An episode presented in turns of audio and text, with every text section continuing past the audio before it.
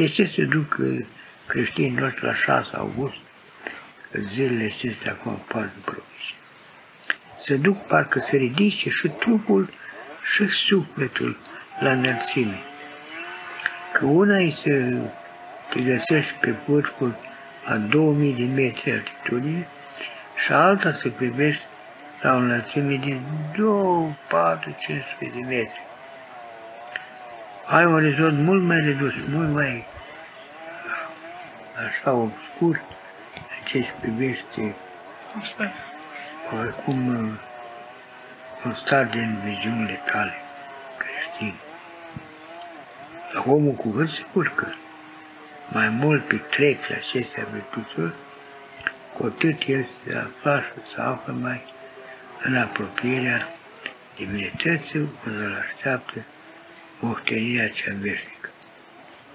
Deci și viața noastră, toată plinătatea ei, cu toate deșertăciunile cu toate căderile, cu toate ridicările este o luptă puternică și o mere deosebit pentru omul care se dezbracă din vechimea acestui veșmânt, se îmbracă în unitatea nouă a cămășului Hristos.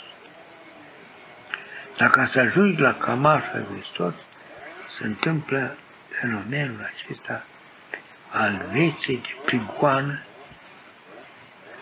de osândă, de parjoculă, de toate nemulțumirile care vin în viața omului, în viața călugărească a noastră. Vedeți dumneavoastră cum începe ea. De ce ai venit, frate? Doresc viață pusnicească.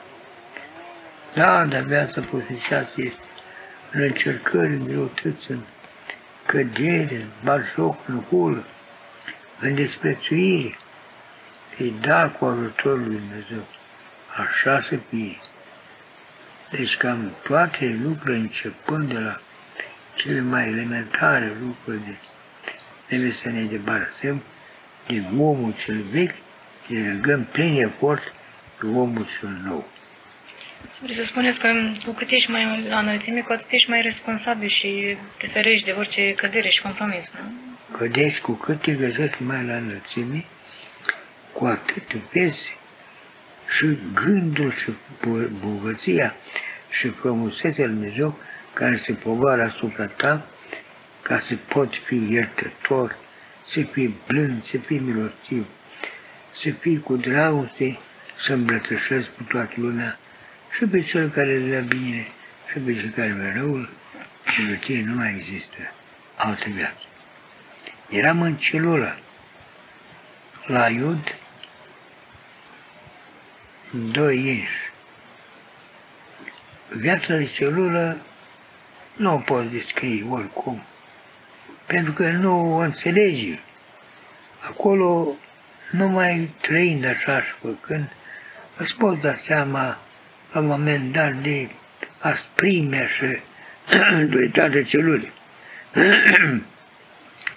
și lepădarea noastră era atât de puternică de lumea asta, încât pe noi nu ne mai deranja nici cântecele străzilor de dimineață, a ostașul când mergem de luptă, nici gingășirea copiilor care mergeau de la cei mai mici pe la cei mai mari, la școală cu bucuriilor, cu zâmbetelor, cu jocurile lor.